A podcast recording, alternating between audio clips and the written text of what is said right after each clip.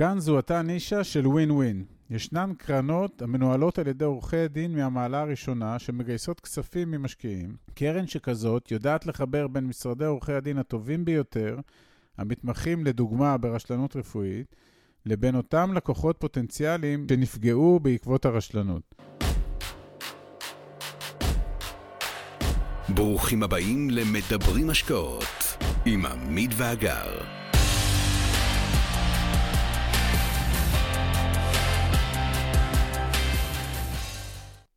אחת האמרות הכי מדוברות בעולם ההשקעות היא לא לשים את כל הביצים בסל אחד. אפילו הבן שלנו, בן ארבע, יודע שאם הוא ישים את כל הביצים שאסף בלול בסלסלה אחת וחלילה הוא ימעד וייפול, שזה קורה לו לפעמים, כל הביצים שהיו ברשותו יישברו. ממשפט אחד טריוויאלי התפתחו תיאוריות השקעה רבות, חלקן פשוטות, חלקן מורכבות, אבל המשותף לכולנו ההבנה שחייבים לפזר את הביצים או את ההשקעות במגוון סלים, אפיקי השקעה. אפילו ארי מרקוביץ', זוכה פרס נובל לכלכלה, ואבי תיאוריית החזית היעילה, מצוטט כמי שאמר, פיזור זה ארוחת הצהריים החינמית היחידה שיש. חמושים בהבנה מצד אחד שיש לפזר את ההשקעות שלנו, אנחנו מגלים מצד שני שמגמות כלכליות מייצרות מעגלי השפעה דומים על ערוצי השקעה שהם כביכול שונים. כלומר, כששוק המניות נמצא במגמה חיובית, נראה שכמעט את כל המניות מכל הסקטורים במגמת עלייה. וכשהשוק יהיה במגמת ירידה, נראה שוב דמיון ברור בירידה של רוב השוק. התופעה הזאת של עלייה בשווי כלל המניות וירידה בשווי כלל המניות מבהירה לנו שהמונח פיזור בשוק ההון הוא מונח קצת בעייתי.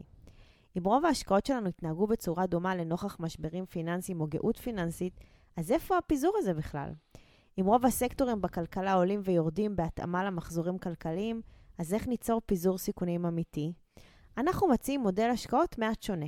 העיקרון הבולט בו הוא פיזור בין נישות ובין שחקנים וחיפוש מתמיד אחרי אפיקי השקעה שהקורלציה ביניהם נמוכה ככל האפשר. הסיבה היא פשוטה, להגן על התיק גם בתרחישים של ירידות חזקות בחלק מנישות ההשקעה. הכוונה היא שאנחנו מחפשים השקעות שתושפענה כמה שפחות, או לא תושפענה כלל ממגמות מקרו-כלכליות שאין לנו שום שליטה עליהן. כיוון שהעולם הדיגיטלי שבו אנחנו חיים הופך להיות מכוות, מקושר וכבול לעצמו יותר ויותר מדי יום, הקושי למצוא אפיקי השקעה שלא יושפעו ממעגלי הכלכלה הגלובלית גדל ונהפך להיות מורכב מאוד. אחת מהנישות שצומחות מאוד בעולם, שזיהינו בשנים האחרונות, ככזאת שאינה מושפעת מווירוסים, מסגרים, משרשראות אספקה, מריביות ושערי מטבע, היא נישת ההשקעות בקרנות משפטיות. כאלה שמתמחות בתביעות הקשורות למעשים ועוולות שבין אדם לחברו. לאותן עוולות אין כל קשר למצב הכלכלה. עד לפני מספר שנים, עולם המשפט, שהוא מאבני היסוד של החברה האנושית, לא התחבר עם השקעות ויכולת להרוויח כסף, ועל הדרך גם לעשות את החברה שלנו טובה יותר ונעימה יותר למחיה וקיימות. אך כמו הרבה שינויים שאנחנו חווים בעידן המודרני, גם עולם המשפט הפך לנישת השקעות אלטרנטיבית לשוק ההון, שצומחת מאוד בעולם וגם כאן אצלנו בישראל. משפט וצדק הם אבני היסוד בצורות המשטר הנהוגות במאות השנים האחרונות. זכותו הבסיסית של כל אזרח להסתייע במערכת המשפט בארצו לטובת הגנה על הזכויות שלו. אנחנו יודעים שבין הזכות החוקית לבין מימוש אפקטיבי, הגון, מוסרי ונגיש לכל, קיימים פערים רבים בכל מדינה, גם באלה הנחשבות דמוקרטיות וליברליות מאוד. במציאות שלנו ועכשיו אנחנו מדברים רק על העולם המערבי. קיים פער בין מערכת המשפט לבין היכולת של כל פרט למצות אותה בצורה אופטימלית לנוכח צרכיו. ישנם יותר מדי אנשים צודקים, חפים מפשע, שהאמת לצידם שאינם מצליחים לקבל ממערכת המשפט את המזור לכאבם בגלל חוסרים, בעיקר חוסרים כלכליים. נפגעי תאונות דרכים, נפגעי תקיפות מיניות, נפגעי רשלנות רפואית ועוד, כאלה יש המון, הם נפגעו והם זכאים לפיצוי על הפגיעה שחוו.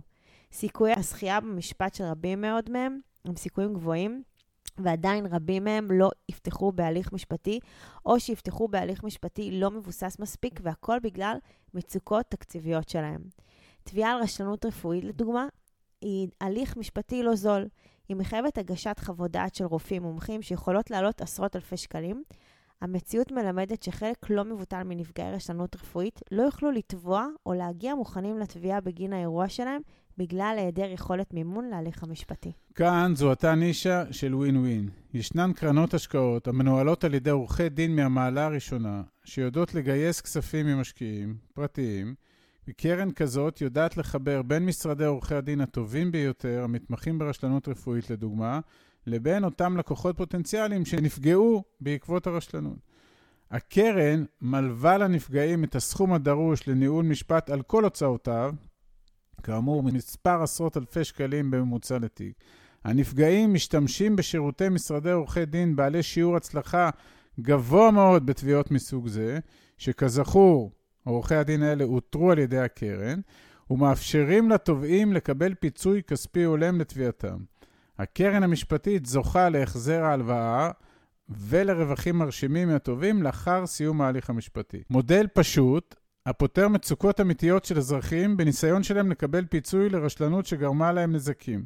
לעורכי הדין שנבחרים להיות אלה שייצגו את הלקוחות יש ניסיון עשיר ותוצאות מוכחות מזה שנים רבות, מה שמסייע מאוד לחזות את אחוזי ההצלחה העתידיים שלהם בתביעות מיוחדות אלה, וכך לצפות את הרווחים של הקרן המשפטית.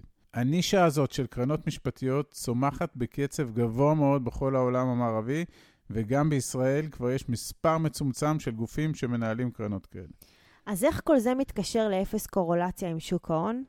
רשלנות רפואית, תביעות בדיני עבודה, דיני נזיקים ועוד הרבה נישות משפטיות תלווינה אותנו לצערנו, כל עוד יהיו פה אנשים, זה אומר כלומר לנצח. נפגעים לעולם ירצו לתבוע ולקבל פיצוי על פגיעה שחוו. מצב השווקים, מקרו-כלכלה, מיקרו-כלכלה, אפקט משק כנפי הפרפר, קורונה או כל ברבור שחור אחר שיעיב על נישות ההשקעה רבות ומגוונות, לא ישפיעו על הצורך והרצון שנפגע רשלנות רפואית, או כל איש ואישה שיחושו כי נגרם להם עוול לתבוע את המתרשלים או את אלה שפגעו בהם. כסף לשלם לטובים כנראה שתמיד יהיה, כי רופאים מבוטחים וכמעט כל המגזרים מבוטחים כנגד תביעות אלה.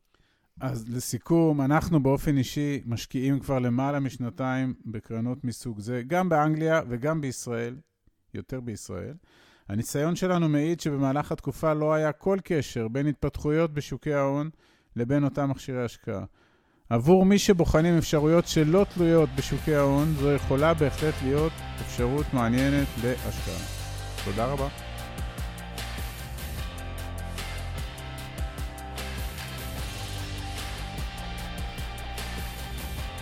עד כאן להפעם. כרגיל, שמחנו לשתף בידע ובניסיון שלנו, מקווים שנתרמתם. מי שממש רוצה להכיר ולהיחשף להזדמנויות ההשקעה בהן אנחנו משקיעים, מוזמן לאתר שלנו, תוכלו למצוא הכל שם. אנחנו כמובן גם פעילים בכל הרשתות החברתיות, מוזמנים לעקוב אחרינו. אם אתם מכירים אנשים נוספים שהתכנים שלנו יכולים לסייע להם, נודה לכם מאוד אם תשתפו אותם. להתראות חברים.